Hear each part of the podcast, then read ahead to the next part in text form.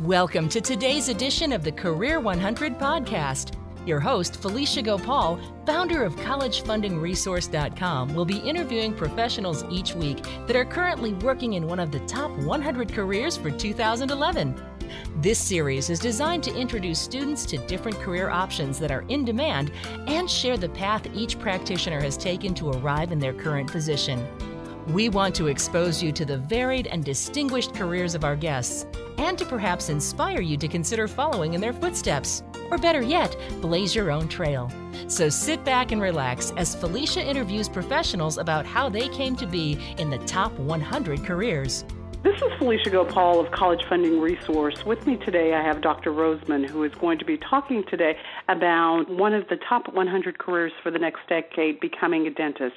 Many of the students who may be listening to this are going to be interested in becoming a dentist, or at least they're considering pursuing that as a potential career after they've graduated.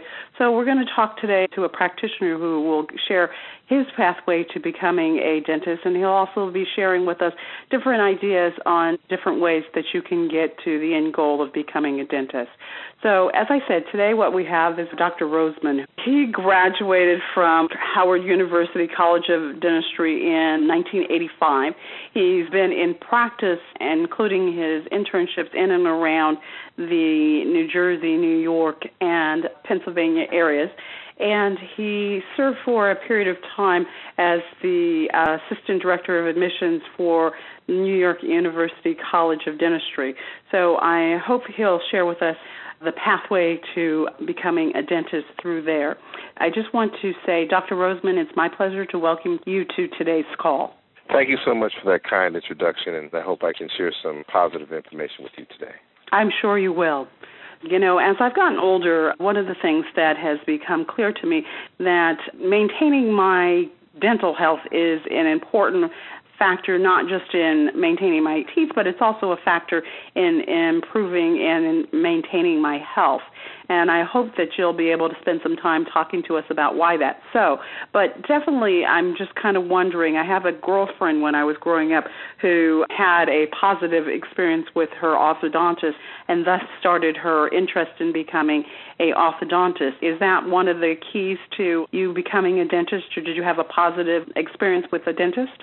Yes, I did. Quite frankly, that's a very similar uh, path that directed me into the profession. I had a very positive experience with my dentist as a youngster and became interested in what he did and he was kind enough to show me a lot of things that he did as a dentist which only piqued my interest even more which led to my career path well, that's fascinating. It's just like as my children are starting to grow older, one of the things that I think is really important is that they consider various different paths and having somebody that they can kind of shadow and follow to learn a little bit more about the career, I think will only help them as they start to develop that. Now, I only have a six and a nine year old, and so today they want to be a doctor tomorrow, or they want to be a scientist, and in two years, who knows what they'll want to be. But I think that it's an important part of their development that they start to consider these things and find good role models that they can follow and perhaps pattern their careers around.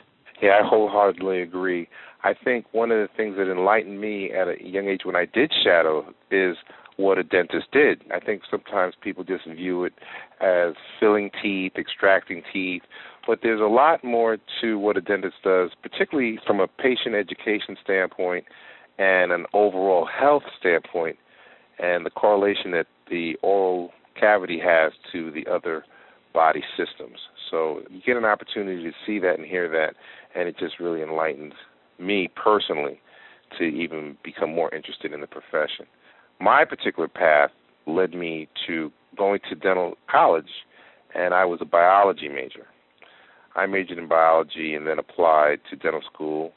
There's a central application service called AADSAS, which is the American Association of Dental Schools Application Service. And then I took an examination called the Dental Admissions Test, which every applicant to a, an American dental school has to take. Those are two of the primary things that are used to evaluate applicants besides their obvious college transcripts which may entail undergraduate as well as graduate studies. So I know that you went with an undergraduate degree, but certainly some of the people who follow me and will listen to this are going to be, if you will, non traditional students who are perhaps returning to careers. Do you have any experience and knowledge of how people might navigate and become a dentist if they weren't going through the I'm 18, I go four years to college, after that I apply for dental school? If they were pursuing another pathway, are there other pathways to becoming a dentist? There's certain things that are required. There are minimum requirements in terms of two years of chemistry, a uh, year of physics, year of English, and there are individual requirements that individual dental schools may require of their applicants. It tends to be preferred that people have a bachelor's degree or, or a bachelor's track or even more graduate degree but I know of people that may have gotten into dental school early as a result of their academic record. It's a little tougher to go that route, but it's not impossible. Then there are other people that may have had a different career and gone back to complete the application requirements and have also applied to dental school and been successful in getting accepted. Now, didn't you have a friend who was an engineer who wanted to become a dentist? Yes, and I, I did have a friend that was an engineer, and actually, while I was in dental school, he kept asking me about how my dental school experience was, and I told him I really enjoyed it. And he told me he wanted to become a dentist. He made up his mind. He actually went back, completed his minimum requirements for dental school, took his dental school admissions test, applied to dental school, and was accepted, and now he's a dentist. So he actually changed his career path from an engineer to a dentist. I also had an applicant when I was on the admissions committee who was an architect, and same sort of thing, always wanted to be a dentist and decided after doing architecture for five years that he wanted to go to dental school. Same thing, he made tremendous sacrifices in terms of family, but he made those sacrifices, applied to dental school, completed the requirements that was needed, and he's also a dentist at this time. All right. So it's about fulfilling your core requirements, and you talked about chemistry, physics, and English. Does that mean that you have to be a science major to go to dental school, or you've got to at least have taken those sorts of classes? The minimum requirements in biology, chemistry, and physics are required and you do not have to be a science major. I personally think it's a plus because it just prepares you a little bit more for the academic challenges that you'll face in dental school. And the dental schools, even though they don't require you being a science major, it probably is a plus in your application, but okay. it is not a requirement. I do know people that are dentists today that were history majors, English majors, and various majors in their undergraduate studies. All right. So I think that'd be good news for those people who are considering this as a second career or they had already pursued a history major or they're currently pursuing a history major. The good news from their particular standpoint is it does not need to be the end of their experience or their dream of becoming a dentist. It just means that they're going to have to make sure that they've taken the core classes of biology, chemistry, and physics, as well as English, so that they're prepared for the curriculum that they'd have to pursue in dental school. Correct. And some individual dental schools may have a few other requirements of their applicants. And usually, if you're interested in a particular school, you can visit their website and get an opportunity to see what their minimum requirements are. I've kind of asked this question, but I wanted to ask it a little bit more directly this time. So, if somebody wanted to become a dentist, where should they start? Okay, let's look at where they are in their career. A youngster has an opportunity to become involved by shadowing dentists via dentists that may be in private practice, dentists that may be at dental schools or clinics. And when and you say youngster, you mean somebody who's in high school? Is that high school? Yeah, high school age and even people that are in college in the early years, freshmen, sophomores, who haven't quite decided their career avenue, it's a great way to see if dentistry is something that might be of interest to them. So I would highly recommend visiting a dental facility of some sort and really speaking to the dentist there and having an opportunity to shadow them and see what they do and see if that's something that would be of interest to them. Okay. Well, one of the things that you talked about is when you were shadowing your dentist, you said that there was a lot of other things other than just extracting teeth and cleanings that dentists do. So, could you talk a little bit more about that? Okay, well, today there's really a tremendous amount of technology used in dentistry, you know, lasers, computers. I think the biggest lightning moment for me was the correlation of how the oral cavity works with other body systems. And I think sometimes people view dentistry as just the oral cavity, but it's really the entrance to the body systems. And your oral environment actually can indicate diseases. Sometimes the first sign of disease can be in the oral cavity. So it was just interesting to watch things like oral cancer screenings and things that the dentist did that I never thought about. So it just really piqued my interest even more about how it is an important part of the overall health of a patient. Is that partly because a lot of things that come into our bodies come in through our mouth? Exactly.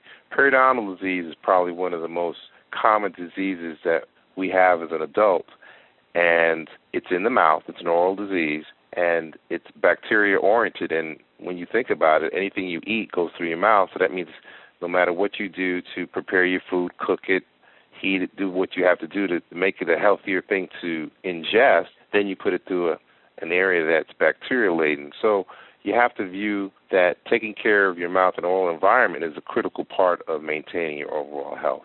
And research has now shown that there's a correlation between periodontal disease and preterm low birth weight babies, cardiovascular disease, and other overall body disorders. So it's critical that you get evaluated for periodontal disease and other oral diseases. This is another reason why it's really a growing profession in the future because we're becoming more and more aware of how important it is in the overall health of a patient. It definitely sounds like you enjoy what you do, and I think that that's always something that I love to hear when I talk to various different people about their careers. Is I love to talk to people who love what they do. But what do you like about being a dentist? What do I like about being a dentist is really helping people improving their quality of life. And there's nothing more, I guess, exciting for me is to actually watch a person change who may come in and have some issues that they're concerned about, whether it be something of a cosmetic nature or functional nature where they can't eat well or they don't smile because they're not happy with the way their smile is, to somebody that comes in and they smile broadly, their whole self esteem changes. That is really rewarding for me. I can get that. I could definitely get that a dentist would enjoy helping people. I've known people who didn't smile because they had challenges with their teeth in their mind. And so I know that as they've worked to change things, it's really made a big difference in how they appear. And definitely, I'm seeing more smiles. So kudos to all the dentists out there who are making people's smiles much brighter because it makes the world much brighter. I would definitely agree with that. Good. So, is there a test similar to the GMAT or the LSAT? The GMAT is, of course, the test for business school, and the LSAT is the test for law school. Is there a similar test to that for dental school? Yes, there is, and it's called the DAT or DAT. So it's the dental admissions test, and it's pretty much the same thing. It's a standardized test that all applicants to dental school take. It's along the same lines as the GMAT and LSAT, in that dental schools view it pretty strongly because it's something that everybody has to take. So you're all on an equal plane there to be evaluated in terms of the other applicants of that particular class coming in. I'd assume, like those two tests, that it would be important for you to score as highly as possible. Is it related to the classes that you took in as an undergrad? Is it tied to that, or is it more an assessment test on your knowledge and how well you can take a test? It is a bit of both. It tests you on some of the basic sciences that you've had in undergrad biology, chemistry, physics. It has a reading comprehension component. And one of the unique things on a dental admissions test is a perceptual aptitude test, where you actually will have objects that have different geometric forms and shapes and it just tests your perception from a two dimensional and three dimensional standpoint. Well, that is unusual. I've looked at both the LSAT and the GMAT, and I know that they don't have that component to right. it. Right. This one's unique to the dental admissions test. Okay. So, after you complete dental school, are you done or is there another step in the whole process of becoming a dentist? Let's just say at the entry level, once you become a doctor, you are a perpetual student. You'll be a student for the rest of your life. When you complete your initial four year DDS degree or DMD degree, many people go on to do residencies.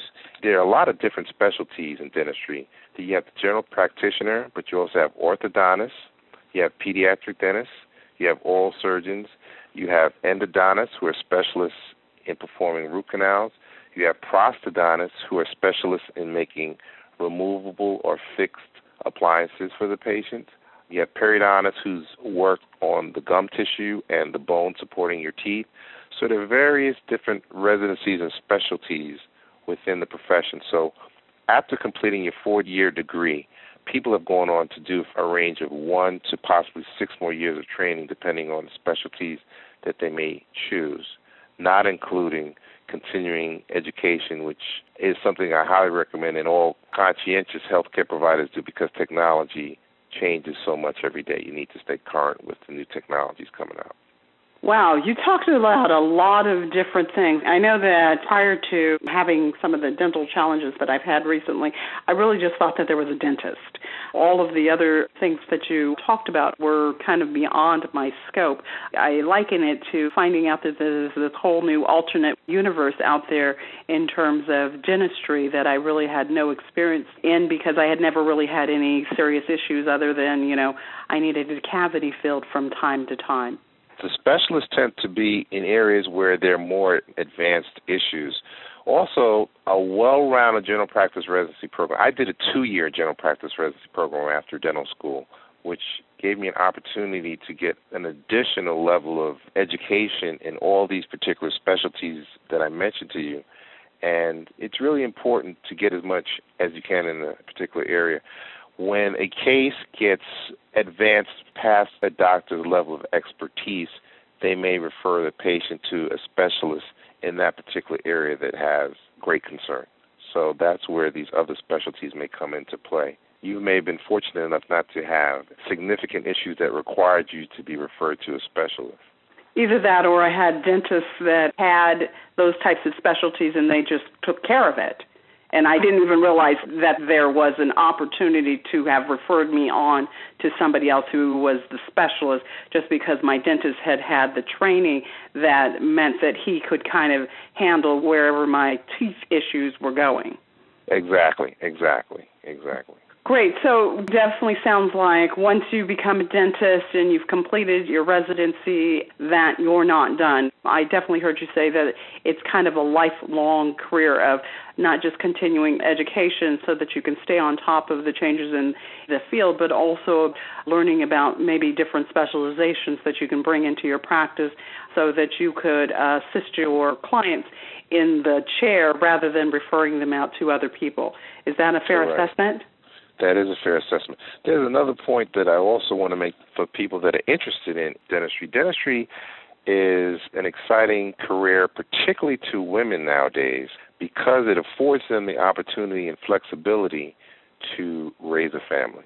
As a result of that, the number of female applicants and dental students has risen tremendously in the last 10 to 15 years to the point where I would say right now, from a breakdown, that most dental school classes are pretty much 50 50 in terms of male female at this point, as opposed to, say, 20 and 30 years ago when people viewed the dentist as a male. Okay. So it's a quite attractive profession now to females, predominantly when I speak to them because it provides them the flexibility to raise a family but still have a professional career. So that's something that young ladies, when they're looking at careers, dentistry provides a little bit of flexibility in your schedule to afford that for you. The other thing that I want to highlight is that there are different ways to practice dentistry, and I say that in that you can get into academia, where you're in the dental school or graduate schools teaching the various aspects of dentistry. Also, the military. The military. Of, all military branches have dental corps. The Army, the Navy, the Air Force. I'm not sure about the Marines. I think they use the Navy, but quite a few dental school graduates have gone on to the military to serve full careers as military dentists. It's certainly not something that I would have thought about. I mean, despite the fact that my father was in the Air Force for over 20 something years, I never really thought about how the dentists that I saw during those times had gotten trained. But certainly I can see that that would be a career. What other ones other than okay. academics and military? Okay, is public health dentist. Public health service is actually a form of military service, and they would go on to Native American reservations or very underserved areas to provide dental care and oral care and patient education to better care for yourself. So that's another option, public health, besides private practice and corporate dentistry, where you may have large corporations that have employee dentists providing Uh, either services to their specific employees or contractually to people that may contract with that particular corporation to have their clients, their employees, or people that have hired them to utilize that corporate dental program. Research is a big one because people that are in dental research, that because they don't like working in people's mouths, they work in research. So there are a multitude of ways that dentistry is practiced besides private practice. Well, I think that's definitely been surprising to me because when I think about dentistry, I really think about a private practice, but you've definitely talked about a number of different ways that people can serve as a dentist that were beyond the scope of things or areas that I thought that a dentist could serve in. So I thank you for that. Let me kind of wrap this up with asking you why do you think that being a dentist is in the top 100 careers for the next decade? I'll say that the population is maturing, as you know. People are living longer, people are more health oriented, and as a result of that, they have an increased awareness of what is available to them in terms of dental services. You know, we now have things such as lasers, computer assisted design, and computer assisted milled restorations, implants. So, because of the advances in technology now, dentistry is a lot more pleasant, a lot more accurate. There's a lot more services available. I didn't even touch on the cosmetic component of dentistry that's been hyped a lot in the media. As a result, people just more and more aware of what's available to them, yet there's even more that people aren't aware of. And as people learn what can be done at the dentist and what dental services provide, I think it's just a tremendous amount of growth that's still there in the profession. I could definitely see that. I mean, it's about our population maturing, and I definitely know that as a consumer, I sometimes evaluate the choices that I'm making in light of my health insurance, but also about what is possible. And certainly, sometimes when I'm sitting in my dentist's office, he is very instrumental in bringing things to my attention that I hadn't really thought about. So I've always had this baby tooth, despite the fact that I'm in my 40s. You know, having the possibility of taking the baby tooth out, extracting the baby tooth, and putting something else there. It has always been something I never wanted to do anything about because I didn't want to walk around with a hole in the front of my mouth. But now there's a lot more that is available. So I can definitely see how cosmetics and knowledge are really driving and will continue to drive why dentistry is one of the top careers for the next decade. I just wanted to ask do you have any final thoughts or do you have any other resources that people can go to if they were looking for additional information on becoming a dentist? You can visit the Association of American Dental Schools Application Service or AADSAS, A-A-D-S-A-S, and they have information that is available for people that are interested in dental school, as well as individual dental schools will have websites which will pretty much tell you what their minimum requirements are and application procedures needed to apply to dental school. I personally think that if it's something of interest to you to research it, you know, speak to some dentists, visit dental facilities and talk to the doctors and get their feel on the profession and if they allow you to shadow them, shadow them and see if it's a career that you may be interested in just go after it wherever you are to pursue it and see if it's something that may be of interest to you because I think it's a great profession. Well, you've definitely educated those people who will come across this interview and cleared up and expanded our knowledge of the whole dentistry profession in that it's not just from a private practice perspective.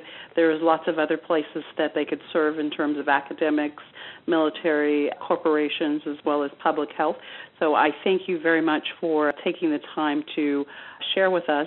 I believe that you had some resources at UMDNJ that you wanted to share.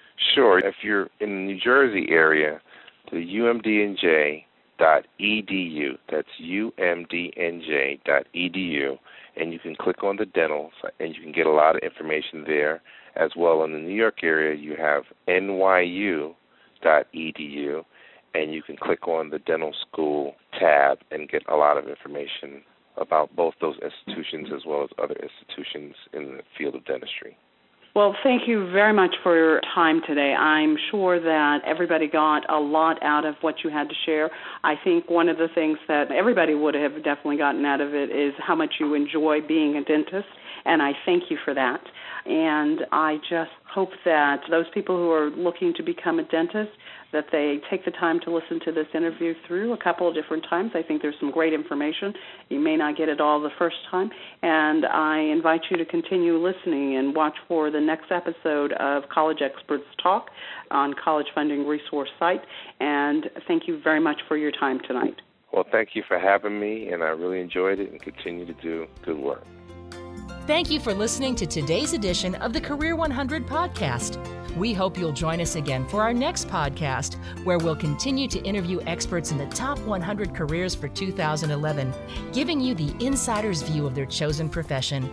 If you'd like more information about planning and saving for college and to instantly download your free copy of College Funding Resources Report, Five Strategies That Parents Need to Start Using Today to Cut Their College Costs Tomorrow, visit www.collegefundingresource.com. That's www.collegefundingresource.com. This is Kathy Davis for the Career 100 podcast.